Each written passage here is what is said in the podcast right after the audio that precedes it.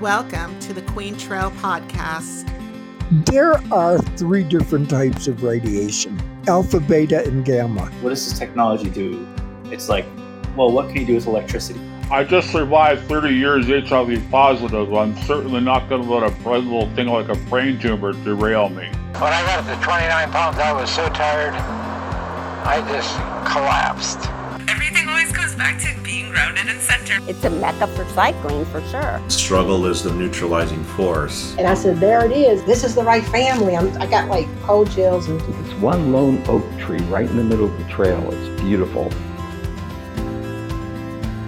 Hey, everybody, welcome back. I hope you've had a great week since the last time that we got together. My cousins are out from Costa Rica and they asked me to give them a tour of Los Angeles. Now, if you're from Los Angeles or you've been here, you know Los Angeles is enormous. And if you are an Angelinophile, like I am, you know that we are just such a culturally diverse place. And so this was a serious challenge, and I was up for it. I was a little concerned about my knee, which is like the only thing I've been talking about for a while. I can't wait until I don't mention it on one of these episodes, but I took them to the first place that they wanted to go to, which was Olvera Street. We got to see the Avila Adobe House, which is the oldest house in Los Angeles. We ate at one of the restaurants there. We saw the first fire station, pointed out beautiful LA County jail building. After that, we went over to Chinatown. I wanted to show them the Bruce Lee statue. And as usual, in Los Angeles, when you are in the heart of LA, a lot of neighborhoods, you cannot find any parking. So that happened to us. And so I ended up kind of doing a drive by. I said, okay, I'm going to drive really slow and everybody look that way. And they all assured me that they did see Bruce Lee. And then we went over to a really cool park. If you have never been to Vista Hermosa Park, it's really spectacular. All of these places that I'm I'm mentioning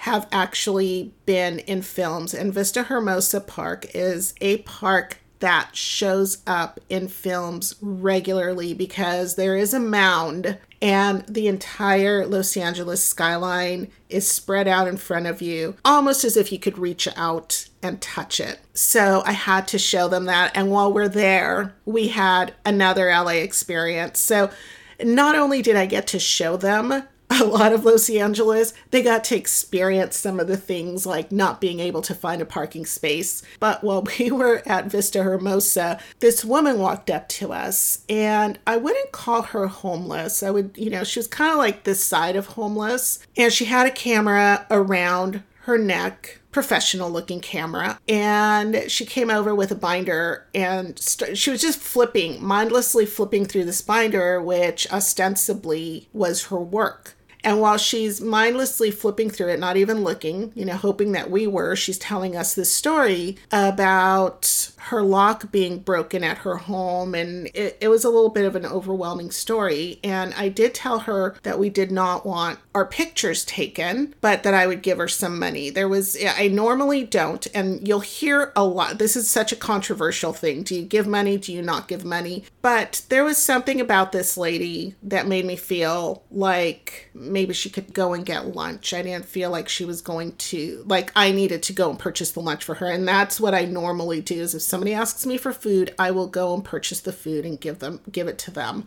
So she stood there because we were going to take photographs ourselves. She stood there and she gave us tips and you know, she was really happy. And then she gave us a whole litany of chronic illnesses as she had. And so she needed to sit down on the bench, but she was just going to sit way over in the corner and we'd be able to take the photographs without her being in the photo. And she had set all of her stuff down. So, mind you, people do not leave without their stuff. So she had set all of her stuff down. She came over and she said, You know what? I'm a photographer anyway. I'd like to take your picture. Let me do this for you. So I thought, okay. And again, don't, you know, like, don't go by what I do. I've never had a bad experience, but that doesn't mean that I'm not going to. I thought, all right, I gave her my phone. She positioned us where she wanted us. And then once she got us in the right position, she said, Everybody, put your hands up in the air. And I'm going to post this photo because it is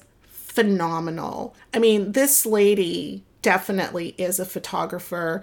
And you know, life is so harsh. Ugh, I, my heart goes out to this woman. I hope that she's able to get herself into a better situation. And that's the other experience with Los Angeles. It's that there's a lot of people who need help, and it's overwhelming. So, I would strongly suggest supporting the organizations that support folks that are out on the street and doing what you can when the opportunity presents itself and you feel like it's the right thing to do. So always be kinder than you need to be. So, anyway, we did that, and then the boys are serious soccer players. I mean, Tico soccer players are born knowing how to play soccer. They live, breathe, and eat it. So there were some soccer fields there, and they ended up burning up a lot of energy afterward. I found a place called Bumsan Organic Milk Bar, which is actually in Koreatown. So I took them down. Wilshire checked out the Robert F. Kennedy Memorial, which is it's a park and it's beautiful. It's where the former Ambassador Hotel was, where he was shot this Bumsan place, it's just a couple of blocks north of Wilshire and Western. It's on Western Avenue, and Wilshire and Western is where the Wiltern is. So they got to see that. And this ice cream, I'm telling you, it is just phenomenal. So I'll post a picture of that as well. From there,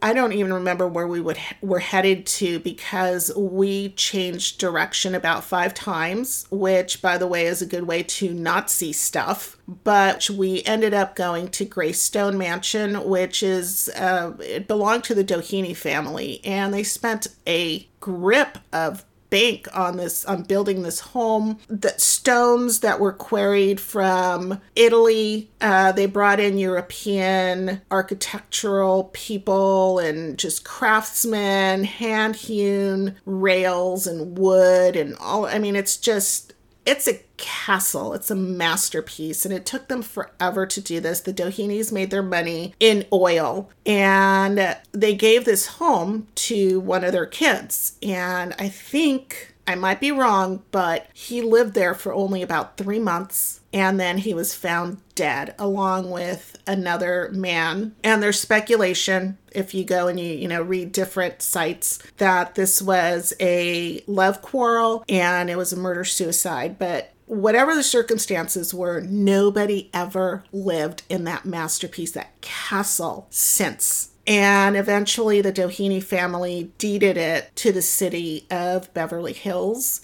It's now part of the California State Park system, and it's magnificent. So um, that one also has been in a bunch of films. There's just this litany of films. It was the the main home and lab for the X Men. It was in the Big Lebowski. It's just it's been in a lot of different films. Uh, one of our last stops was the Hollywood Walk of Fame, where we fended off. this super grimy Spider Man. I mean, he showed up looking like he had spent the morning being a chimney sweep and wanted the kids to take pictures with him. And just in case you're wondering if I can say no, I definitely said no to Spider Man. Hollywood Boulevard is one of those streets that can be really annoying you should still go if you've never been there, especially if you're an Angelino. You're going to walk down blocks and blocks and blocks. It's mind boggling how many stars there are and how many of those names you recognize and then a lot that you won't because they're actually very old Hollywood names. I saw Lauren Bacall's star yesterday, and I saw Hattie McDaniel's star. I mean, she was the maid in Gone with the Wind. She's one of the first African American actresses, and I think she won an award too. So, pretty significant star on that street. It's a lot of fun you just have to fend off these folks that show up. I mean, they literally are like you and me, but very much unlike you and me, perhaps. I don't know, but I'm assuming that you do not get up in the morning and put on a superhero outfit, drive over to Hollywood Boulevard, strut around acting like that persona and asking people money to take pictures with you but that's what happens. And it's not just the superheroes or these characters that are walking around trying to get your attention and really going after kids because their thought is if I can make that kid beg his parents or her parents for a photo with me, it's going to happen. Parents shell out money to keep their kids happy, and that's just a fact. We do that. but it's also a weakness that they exploit. So you do get a lot of that. You get the vendors who are trying to get you on their bus to give you a tour. Everybody's trying to separate your cash from your wallet. So go on to Hollywood Boulevard knowing that you're going to have to say no. They're not stalkers. I mean, they're just literally trying to make some money and in a very annoying way, as I said. So just go there knowing that you're going to have to say no, that this is going to happen that you need to do some research before you go there so that you go to the places that are going to provide a quality experience for you and go with a friend so you can just link arms or not while you're walking down this boulevard because it's literally like I, I think it's like two miles two miles on both sides of stars and it's so much fun to go, oh my God, I remember my grandpa loved that particular actor, or my grandma loved to listen to this singer because it's singers, it's TV stars, it's movie stars, anything that has to do with the entertainment industry. And then, of course, there's the Grauman's Theater that has the handprints and the footprints. Um, so there's like, I mean, there's some really cool stuff there. It's totally worthwhile to go and see all of these places. Um, so anyway, I'm going to stop singing the praises of Los Angeles. Is again, I am such a big fan of my own city.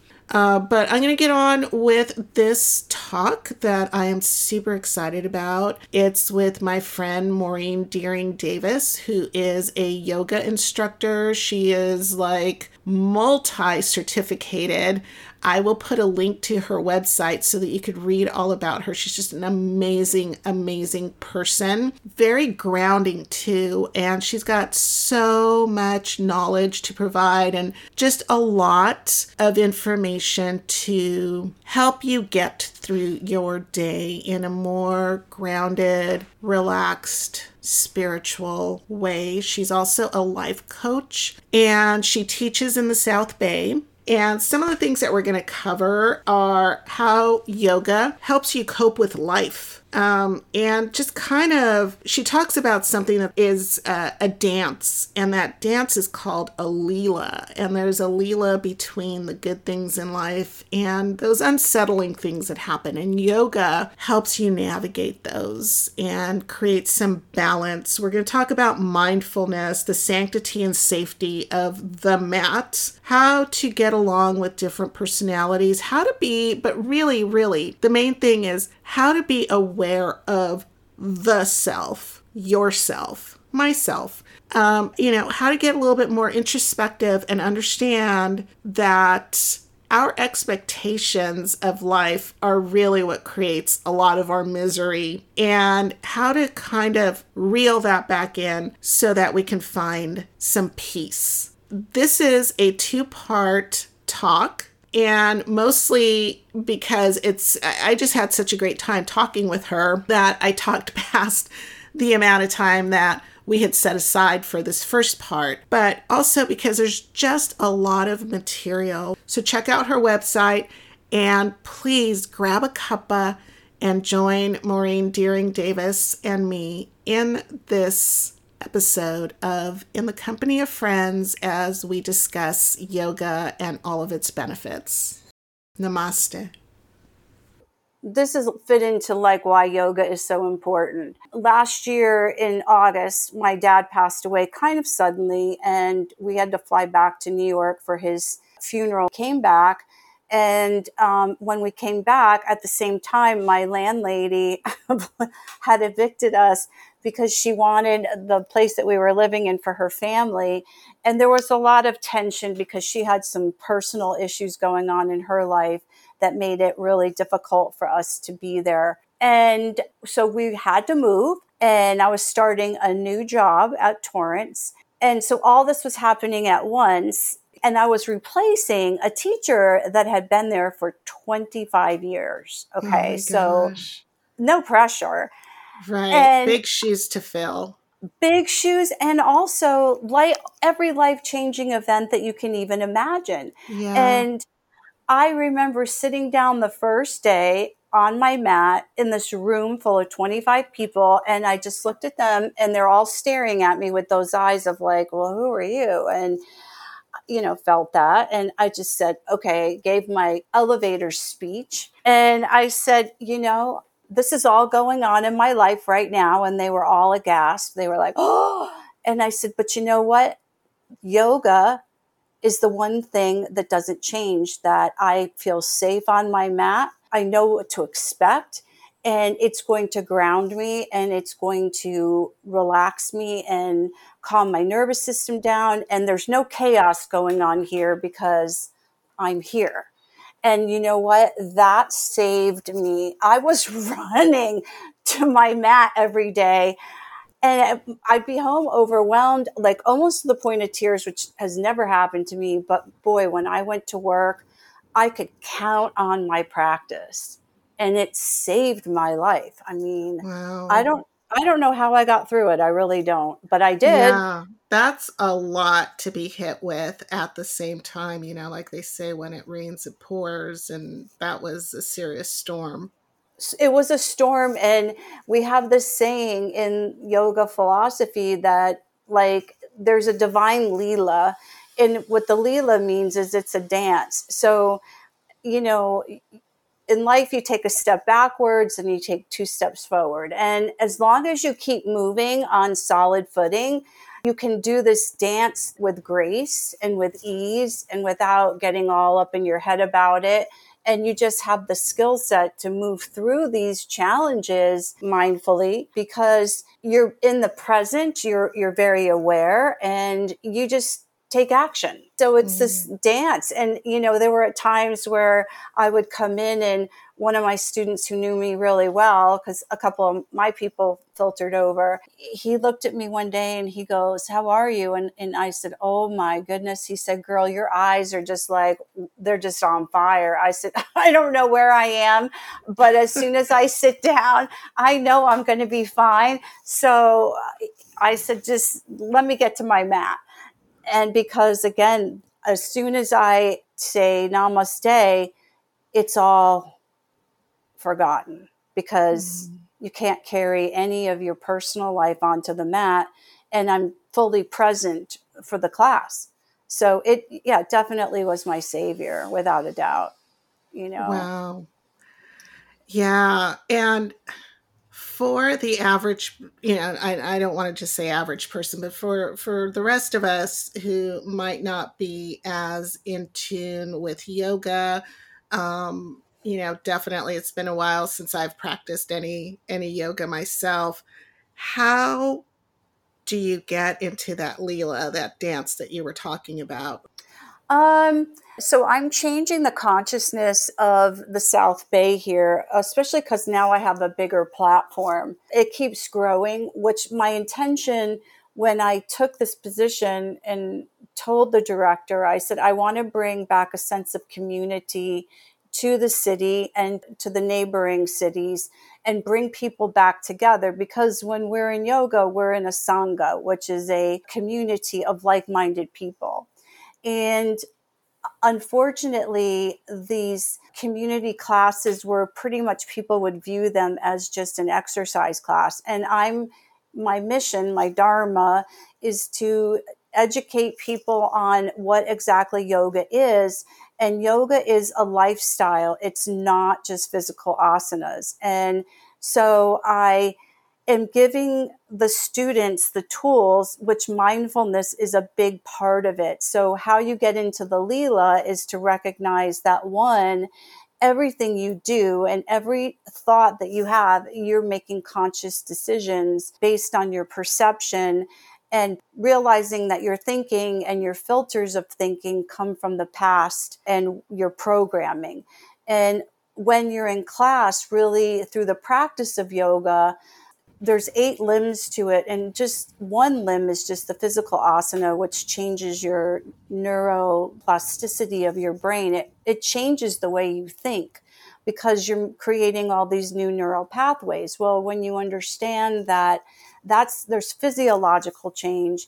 And then when you incorporate you know being mindful into it like being fully present in each pose and understanding what it does to your body and what what you're engaging and what you're not engaging and then how you you mentally respond to that helps you understand the self better. And so really yoga is just a journey to the realized self you know not your ego but like who you are at the core and mm-hmm. so when you start to understand that and you start to practice it and it creates a discipline it creates a mindset you can be in that Leela because life is ever changing. So when you realize that nothing stays the same and that everything is going to change, as long as you are more aware of who you are and how you respond to your stressors, how you respond to outside stressors, and realizing that that's just a part of the life, but it isn't the whole of the life. It's more about how we respond and so my goal is to teach people that your life then becomes a huge meditation because you are constantly observing. Mm-hmm. And then what are you observing? Is it true? You know, um, it's looking from a lens of a discerning mind versus a reactionary mind. Right. And that can be so hard to do. I mean, oh, yeah. you know, just even driving, right? Because yes. driving is a completely reactionary process. A lot of times you don't know uh, somebody's coming over into your lane from one side or too close behind you, or you end up too close to somebody. And so you do have to react. And um, that's where the struggle is. And, and I guess perhaps the beauty of understanding how to observe so that you can react correctly or appropriately to these different situations. And I just kind of feel like life has become so busy for everybody you know yeah. there's you know this isn't the only thing that i do clearly is um, i have another job and it's a very very busy job mm-hmm. i'm the main office person there and so all day long i have the phone ringing the emails coming through. There's a radio there. There's people that come to my desk. It, it's just this revolving door and i start to work on something and i get interrupted and mm-hmm. and then trying to get back to it. And sometimes there's several emergencies going on at the same time. So it does get very reactionary at times. Sure.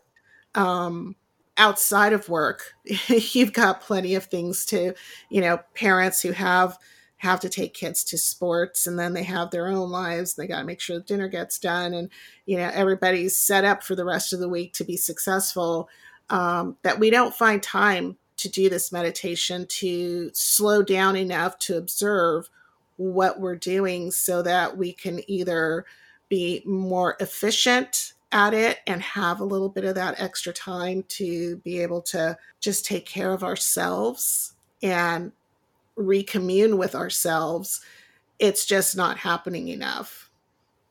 Well, I totally agree with what you're saying. I mean, t- let's take a step one by one. Like, okay, the driving situation is become a nightmare because people are so distracted well, now, you know, who's high in the car, who's vaping, people on their cell phones, talking, texting. It's this mad rush to get somewhere. And it's interesting because my husband doesn't drive. He has mm-hmm. no desire to drive here. So I'm Uber Mo who takes him to his, yeah, takes him to his jobs. So I've already done this with my kids because he's a soccer coach. I'm like visiting the same schools that I took my kids to. Right. And I'm like, is this a repeat? You know, and no, Maureen, you're taking your husband to work.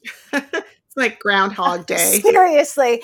I don't I don't mind because I love him and it's okay now it forces us to plan. But having said that, you know, I spend a lot of time in the car and then I'm, ba- I'm bouncing from gig to gig to gig. And so one of the things that I do, I do breathing techniques in the car and realize that when I'm rushing, because I feel the sense of urgency, I'll hit every traffic light. I'll hit all kinds of stagnation and lanes.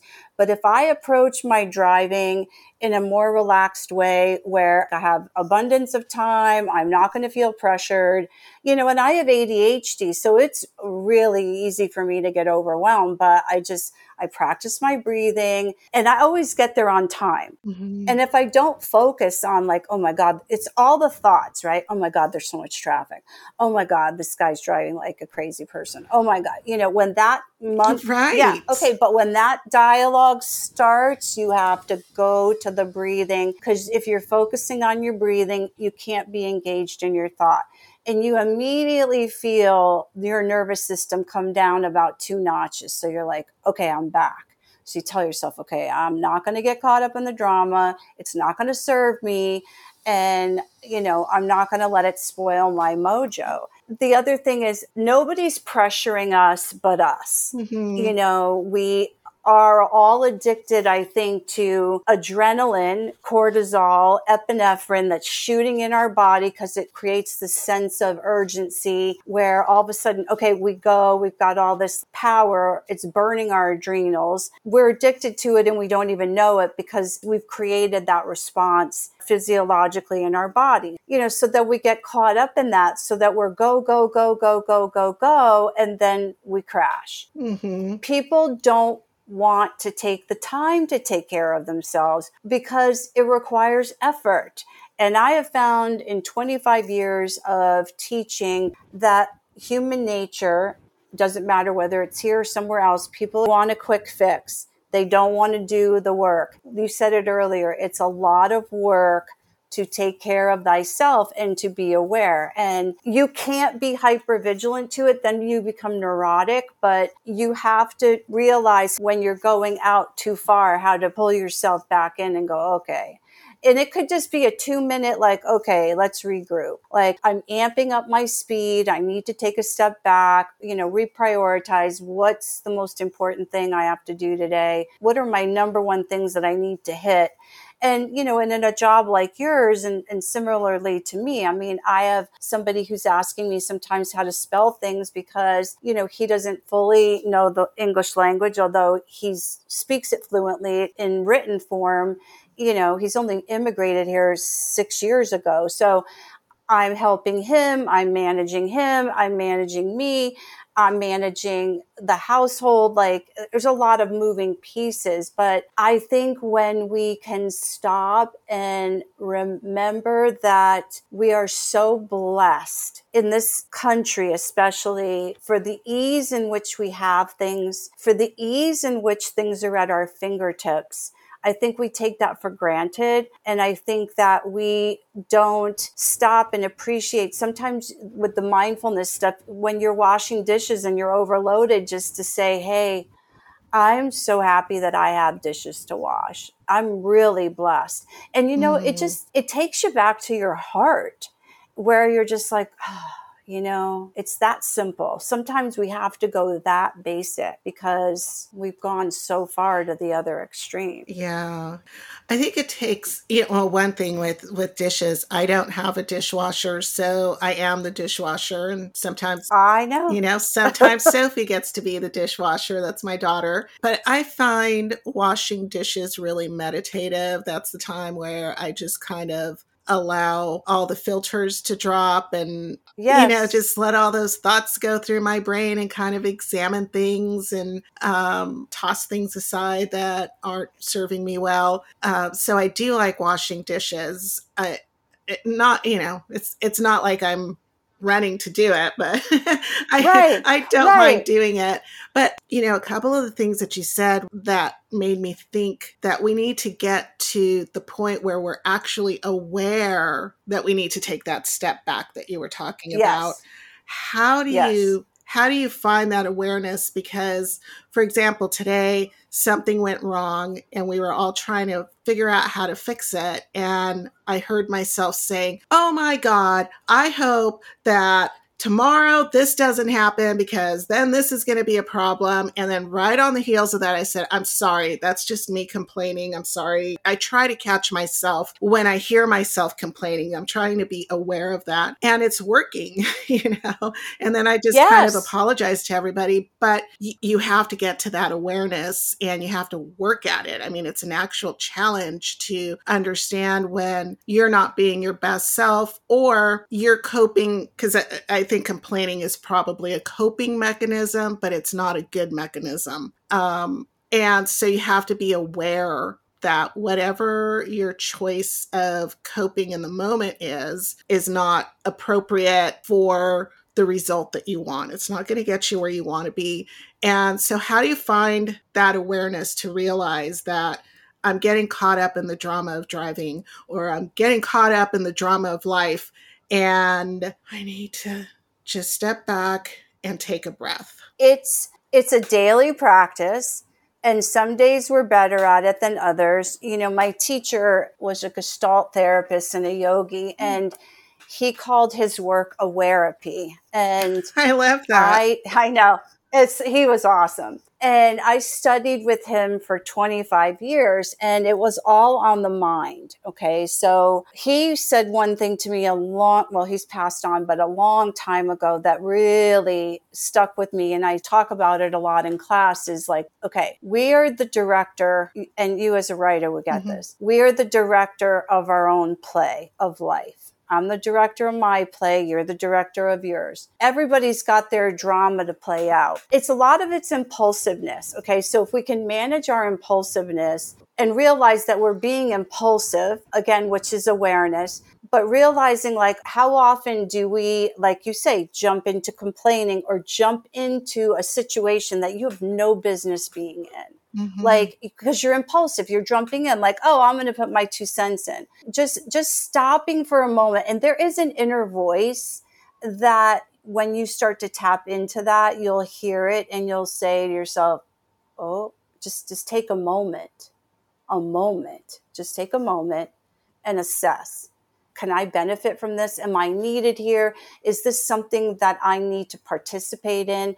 99% of the time, the answer is no but we don't take that time and then we jump in and now we're caught up in somebody else's scene or act.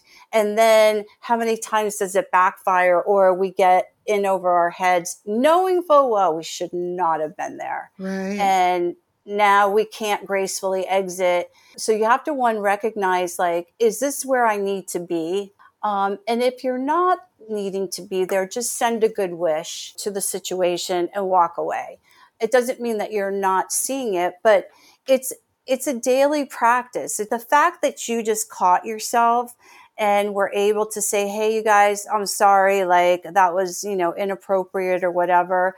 That's, that's number one. You caught yourself. Mm-hmm. So then you just let it go because it's done and over. Um, complaining, I think, is just because we're all energetic beings. It's just a trapped energy that needs to express itself. And the only way in that moment that you're conditioned to express that energy is by putting words to it. You know, being married to an Indian man, it's very interesting because we as Westerners, we talk so much mm-hmm. about nothing. It's true. you know, we have so much to say about something so small we use so many words, whereas they just ask for what they want purely and simply. Um, my experience. They see the good in everything.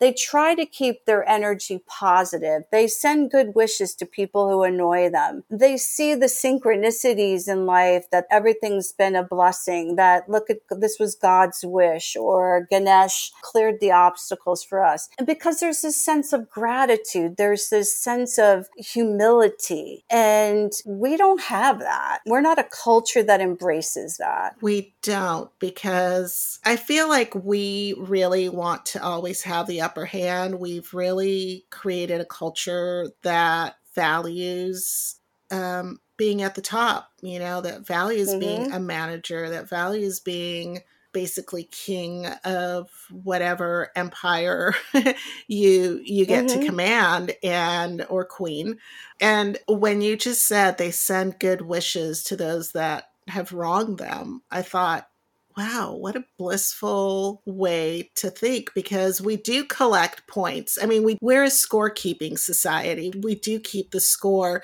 even when we think that we don't and i think that really traps us.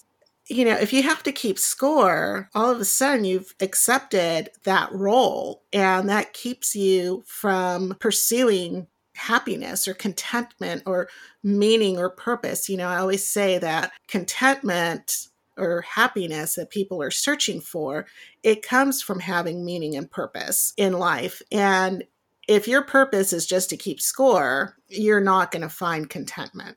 that's your ego and that's what people don't get you know so in the tradition the philosophy of yoga there's a lot of books you know there's the bhagavad gita and there's the upanishads and all that well the reason that the indians send best wishes or whatever is like there's three types of karma so there's karma that you're born coming in if you believe in reincarnation you come in like to this life having to maybe work through some past life karmas. But when you come into the world, you're coming in as a pure soul, okay? And actually, this is Mhm. kind of mind blowing, but you know, that's why a baby's head is soft at the crown chakra because they are still that connected to the divine. So they are divine beings. They are still God like beings because they're pure. Their minds are pure. Like everything's new to them. They have a clear slate. Right. So I like no, that. it's it's really powerful when you see it from that perspective. And so Mhm. then what what happens? The parental figures impart all their stuff on the child and then the child has its own view of the world and then you've got society and next thing you know like the first 4 years the child is already like programmed to have their system set up their their mental system. And so when we go through life there's another phase of karma where you make mistakes knowing and unknowingly. So sometimes we make mistakes and we or we do negative things and we kind of know we're doing them, but we kind of ebb and flow like the Leela, right? We go, "Oh, okay, like I did that," but then we do good things too, you know, that kind of balance that scale. And then the end goal is to clear up those karmas so we become swatic again. So we, when we're born, we're swatic, we're pure beings. When we leave the body, we want to become swatic. And mm-hmm. so we kind of want to enter back into that place. And there's swatic beings, and then a lot of us live in like the rajasic realm, which is like we do some bad things, we do some good things. That's human nature. And then there are some people that just are tamasic, meaning heavy, they're negative, they have really bad energy, and that's just their karma in this lifetime. Now, will they get out of it? Well, their choices will determine that. But most of the time, the end goal is to get back to being swatic. So, having been an end of life coach as well and witnessing death and being like a death doula. In the teachings of yoga which i teach is like a lot of people are 50 and up. And i'm like what do you want to take to your exit with you? Because what you said is when we cling and hold on to this stuff only we are causing that suffering. That's a buddhist tradition right? Mhm. so you're holding on to the negativity. You're the one who's suffering. So why do you want to hold on to it? It's not serving you. So that's why the Indians will just send a good wish because one, the deed has been done. If they hold on to the negative feelings around that, then they're the ones who are creating negative karma for themselves. And then they're imposing suffering and pain. So only you can release yourself from that. Nobody else can. Right.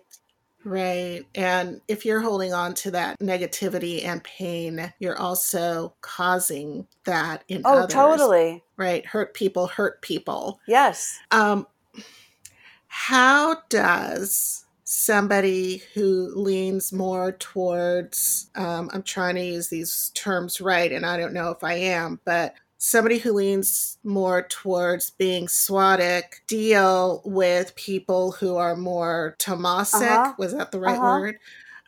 Because, you know, we're all interacting with each other.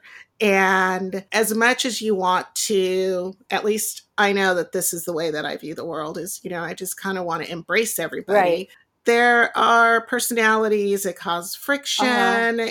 And that happens to everyone. So, how do SWATic people deal with tamasic people? And then, do SWATic people upset tamasic people? How do they deal with the SWATic people? Well, I think I- I think to answer your question, um, how do we get along? I guess. Yeah, well, one, I think when you understand who they are and that sometimes people can't help it, you know, this works for me um, because it's a mindset, right? Mhm. When I see people who are maybe tamasic and have negativity and have, are very narrow minded, they're not inclusive, they're just, they're like have blinders on. I, I just look at them and one, I have compassion for them. Two, I realize that they can't help it. They are a product of their environment and their upbringing and they're not, they're ignorant in their evolution.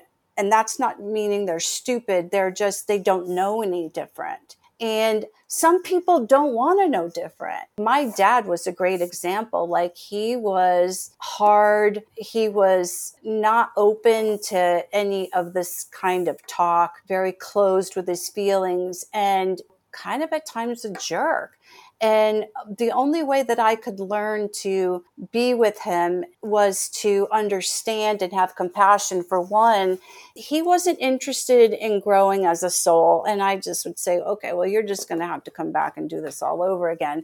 And that's your issue, not mine. But in the meantime, I just would have to also pick and choose times that I had enough energy to deal with him so that I wasn't drawn into his tamasic negative energy.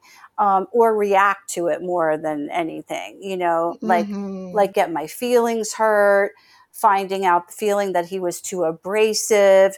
You know, he just would say things that were mean, but he didn't mean them. It's just who he was. So I think when you have an understanding of who those people are and then try to show them through your actions, be a teacher to them. Like be a teacher to the people who are negative around you by showing up Yeah, and it can be really easy to absorb that negative energy Yeah. into yourself, you know. And I know that that's happened to me on occasion where, you know, somebody just really upset me. And I have gotten so much better at it as I get older Yeah. to kind of put a divide between my energy and other people's energies when, you know, they're threatening to bring me down or to upset me.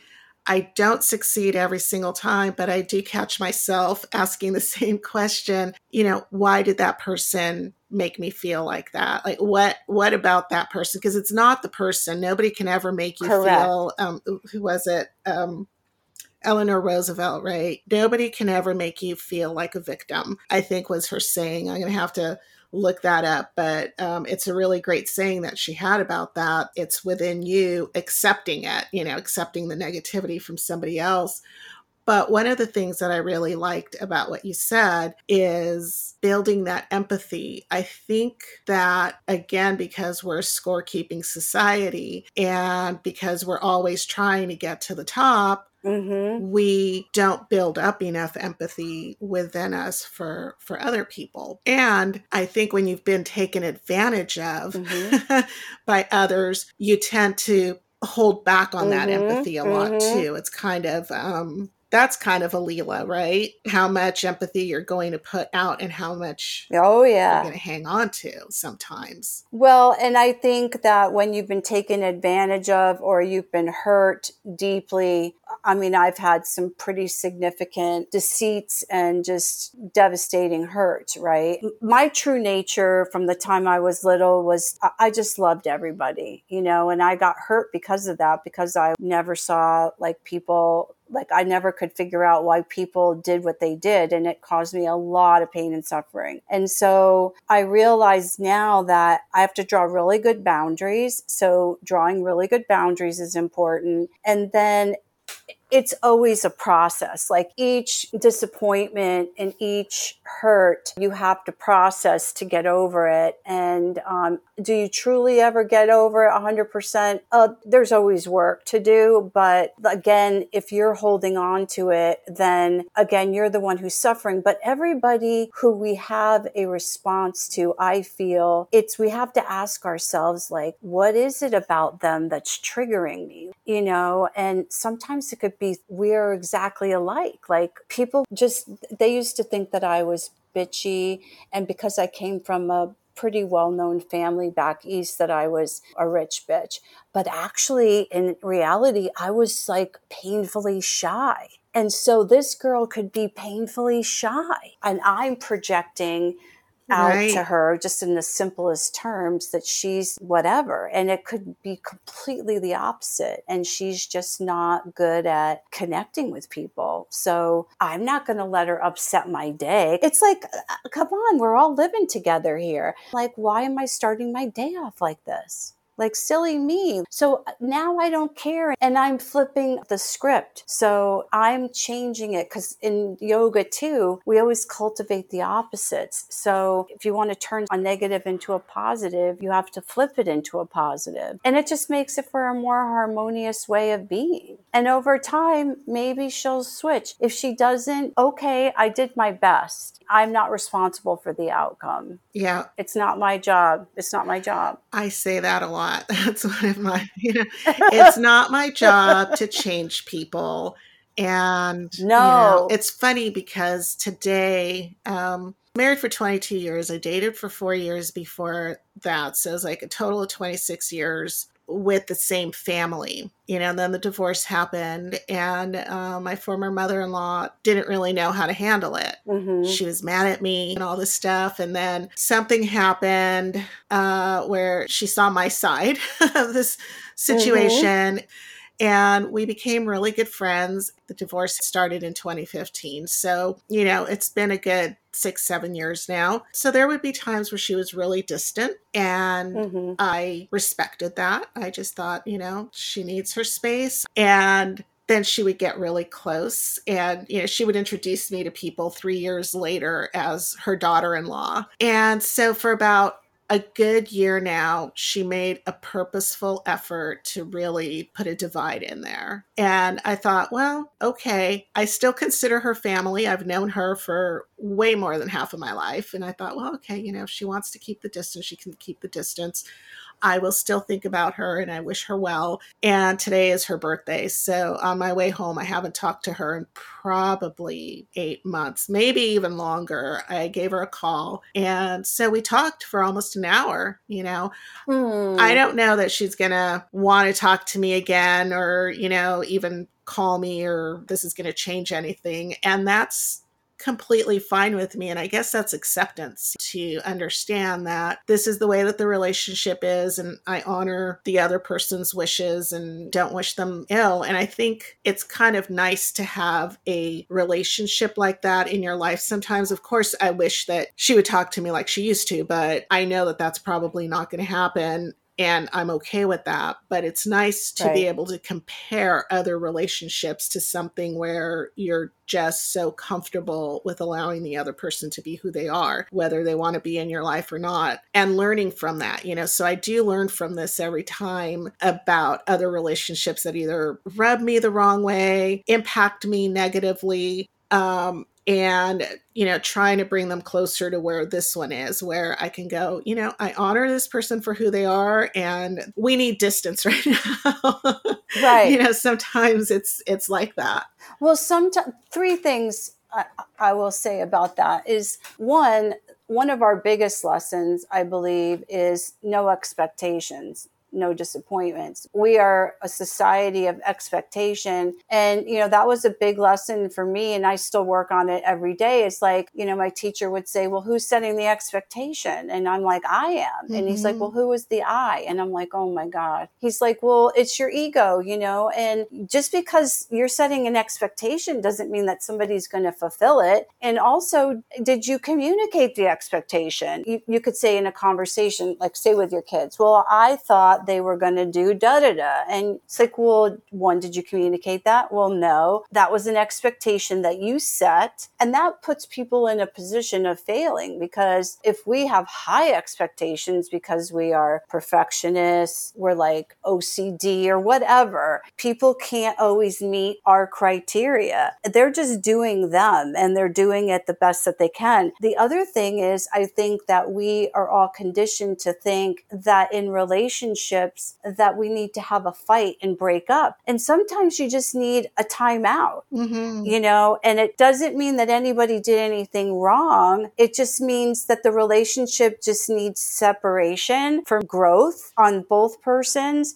And sometimes people just are in our lives for a period of time and that's really all they're meant to be there for. And then they move on because your time with them is over. Um, but I think ultimately, if we go to the root of it, our feelings get hurt. And then we question ourselves, like, well, what did I do? Like, why don't, because we all want to be accepted, you know, and Right. you know, and you had all this history. I too married a long time and married to the family. And then when my daughter got married in 2018, it was the first time I had seen my ex husband's family in 15 years. And Wow. yeah, but they were just so gracious to me. It was like no time had passed. But do I keep in touch with them? No, but on Facebook, we acknowledge each other and everything. There's no ill will just because I left their son.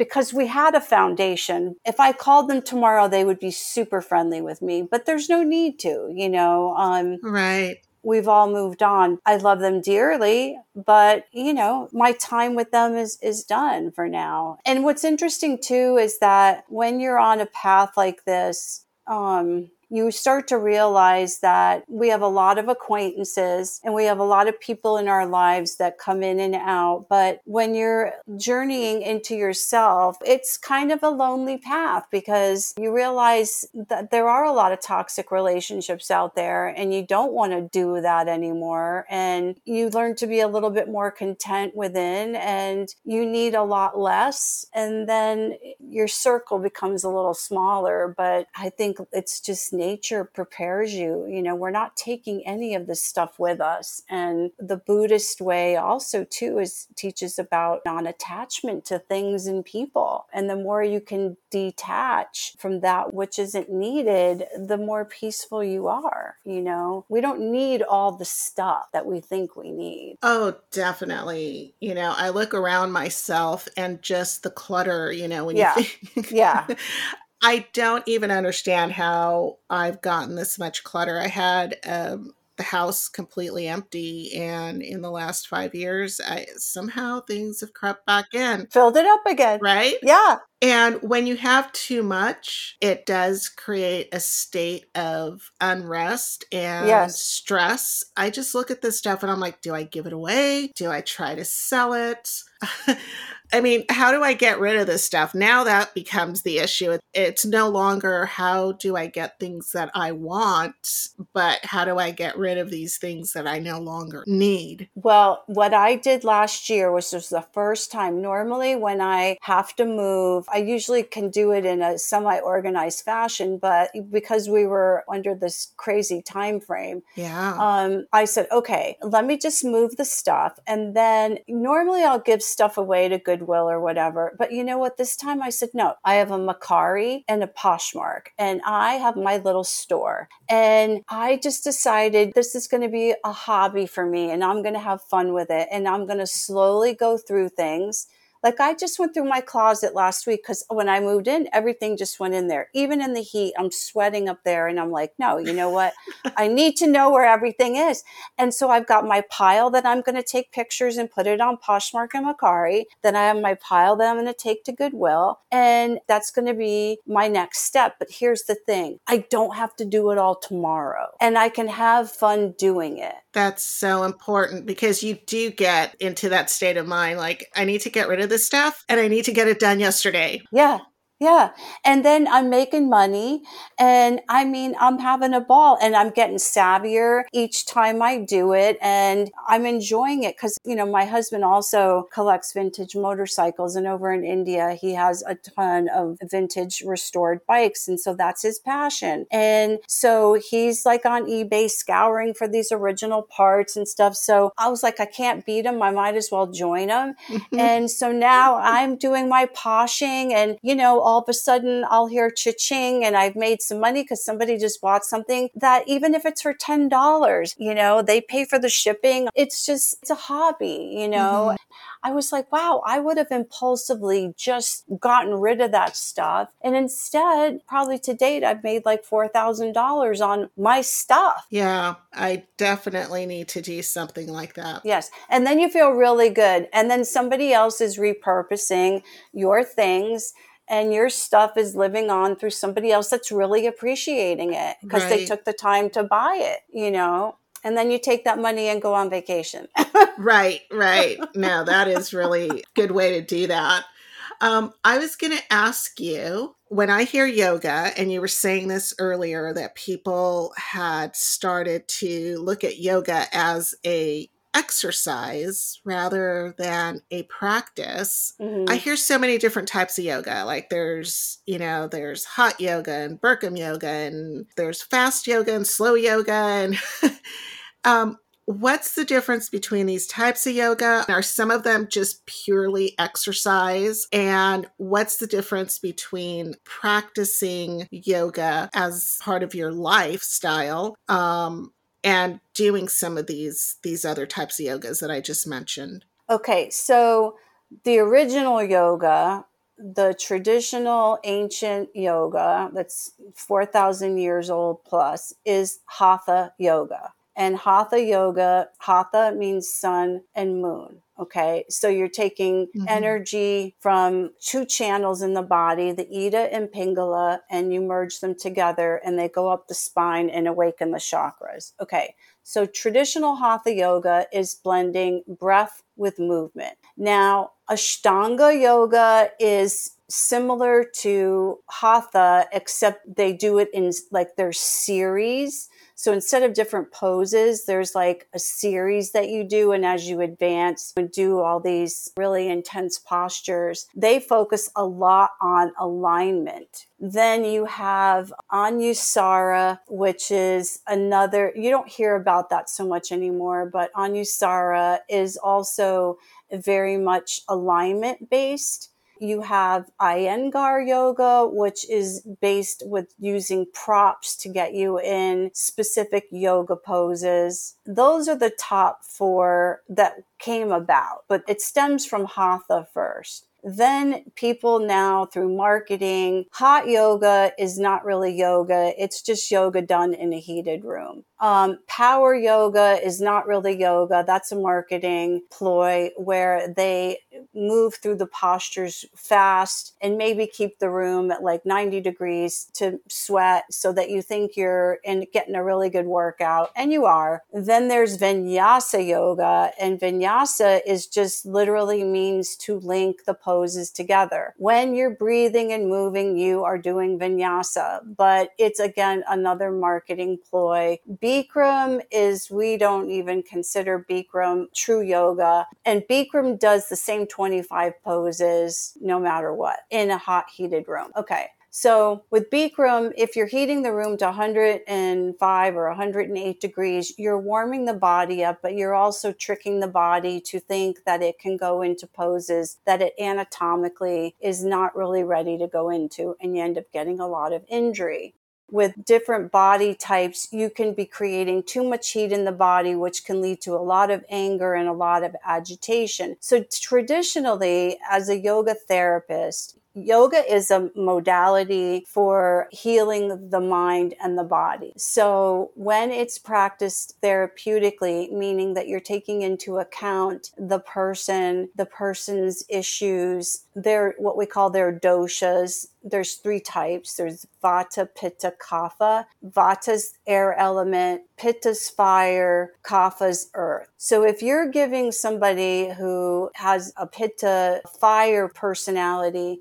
and you give them hot yoga, you're going to exacerbate their Pitta in them, which is going to make them angry, anxious, all the things I just said. That is not going to be healing for them. It's actually going to mm-hmm. hurt them. So unfortunately, now they have strap yoga, they have block yoga. Those are props and they've created yoga around it. They have goat yoga, like all of these yogas. It's crazy. Right. That doesn't look like fun to me. I mean, I I love goats. Me um, too. right?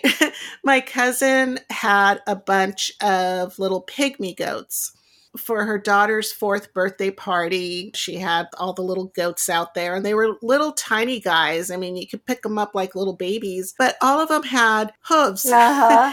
and they did jump on me. And whenever I see these advertisements for goat yoga, I think, oh my gosh, I would not want one of those jumping on my back. I mean, they are small, but they have hooves. Yes, yes. Yes, exactly. And I think they're cute and everything, but it's really not yoga. Okay, so marketing took over and created all these different things. But people would ask me a question well, then how do you teach a group of 35 people? As a yoga therapist, I have a trained eye to teach yoga in a therapeutic application. You know, I've had four back surgeries. I have tremendous issues going on in my spine that, yeah. Yeah. So I know from my schooling and my education how to take care of myself. But when you're teaching from a therapeutic place and you're teaching people, one, to breathe when they're moving, I break the poses down. So I can say, nobody's ever gotten hurt in my class in 25 years because I'm approaching it from a very safe space and I'm giving you time to get into the poses. I'm giving you breakdowns to get into the pose so that if you're breathing and you're really paying attention to your body, your body will cue you when you should back off. So everybody is different. Not everybody can get into the same pose. Not everybody's supposed to be in the same pose. Not everybody somebody can do triangle correctly. They'll do it to the best of their ability, but over time, as they keep practicing, their bodies will start to change and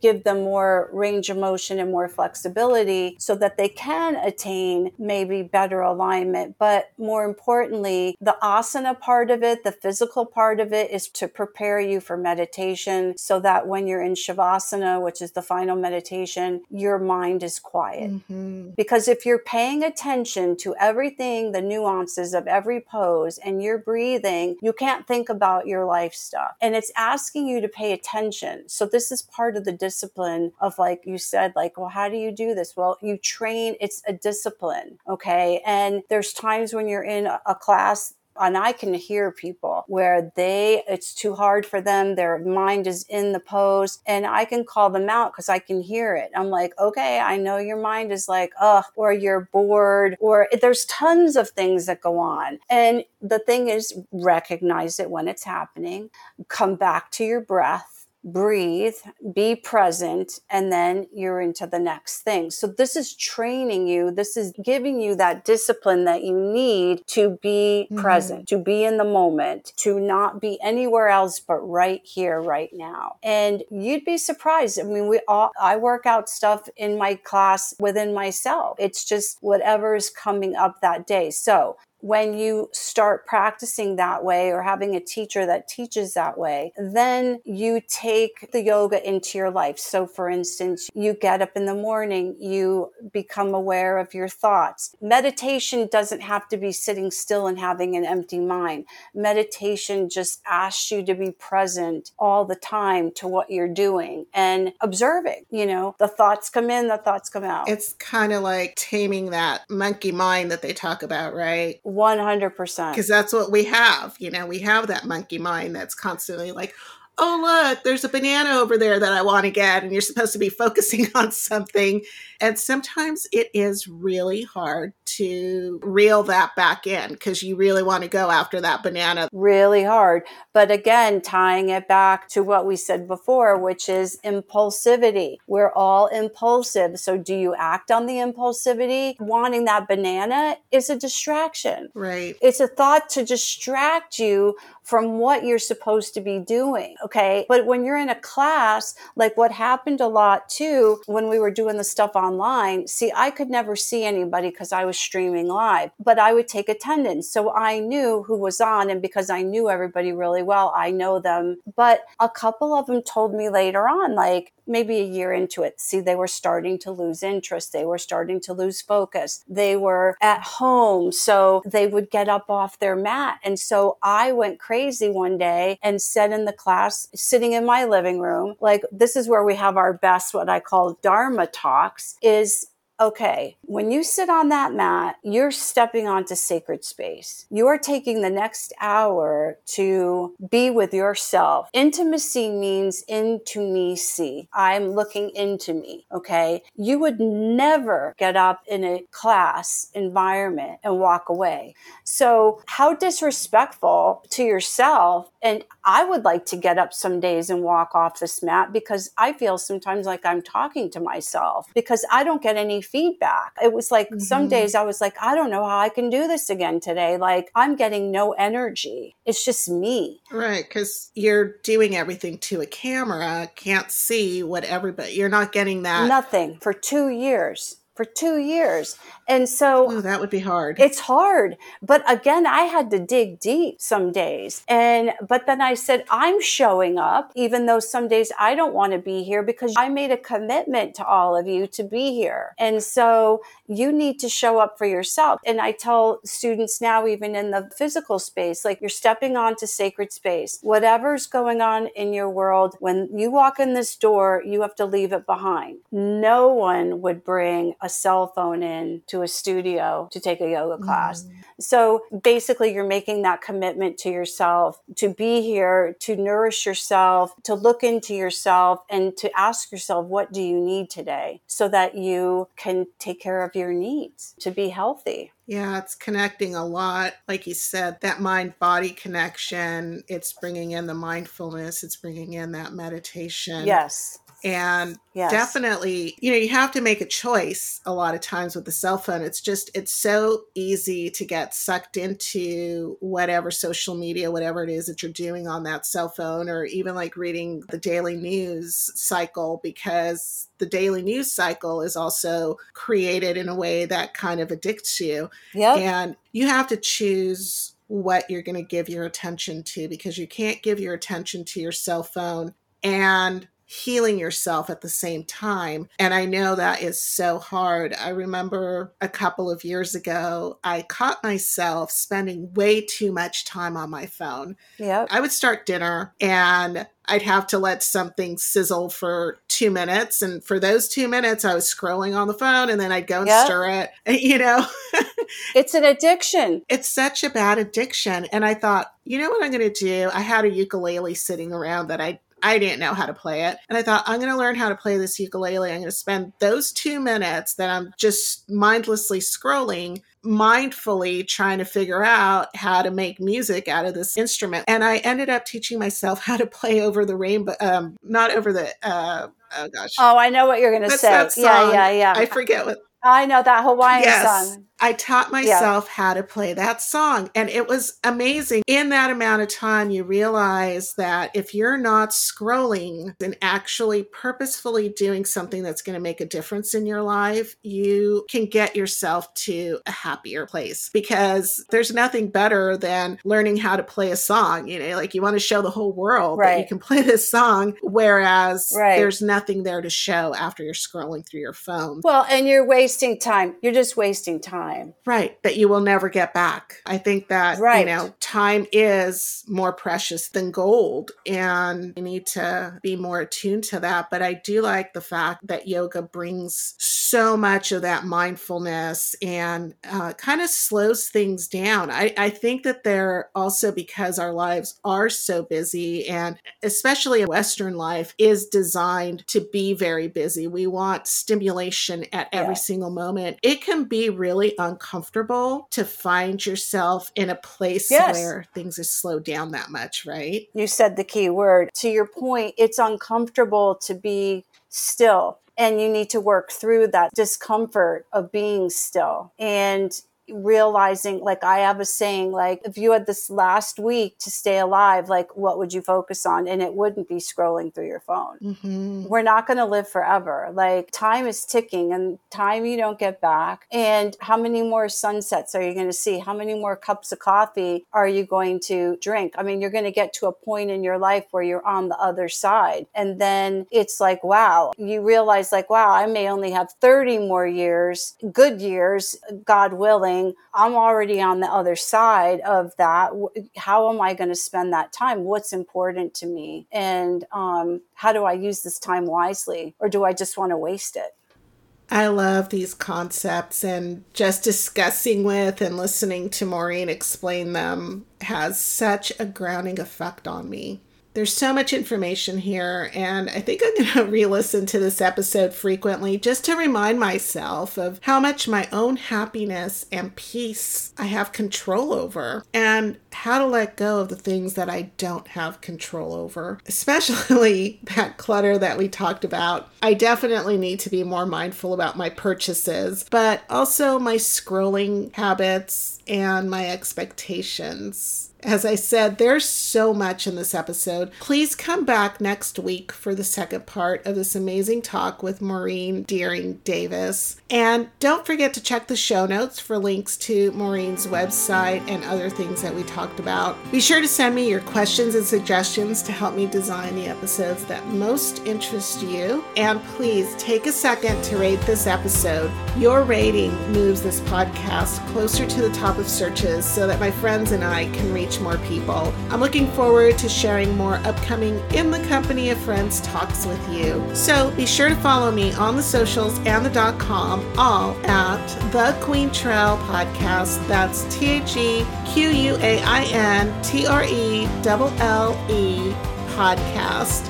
I am Sil Annan, the Quaintrelle, and until next time, I wish you passion, grace, adventure, groundedness, peace, elegance, and beauty.